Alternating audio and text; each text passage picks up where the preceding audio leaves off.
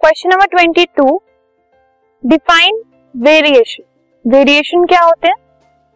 It refers to the differences in characters और traits in the individuals of a species एक ही species के जो इंडिविजुअल्स हैं, उनके जो कैरेक्टरिस्टिक्स या ट्रेट्स में डिफरेंसेस होते हैं, उनको कहते हैं variation for example human beings के अंदर बहुत सारे ऐसे इंडिविजुअल्स हैं जिनमें अलग अलग पर्सनालिटी ट्रेड्स होते हैं।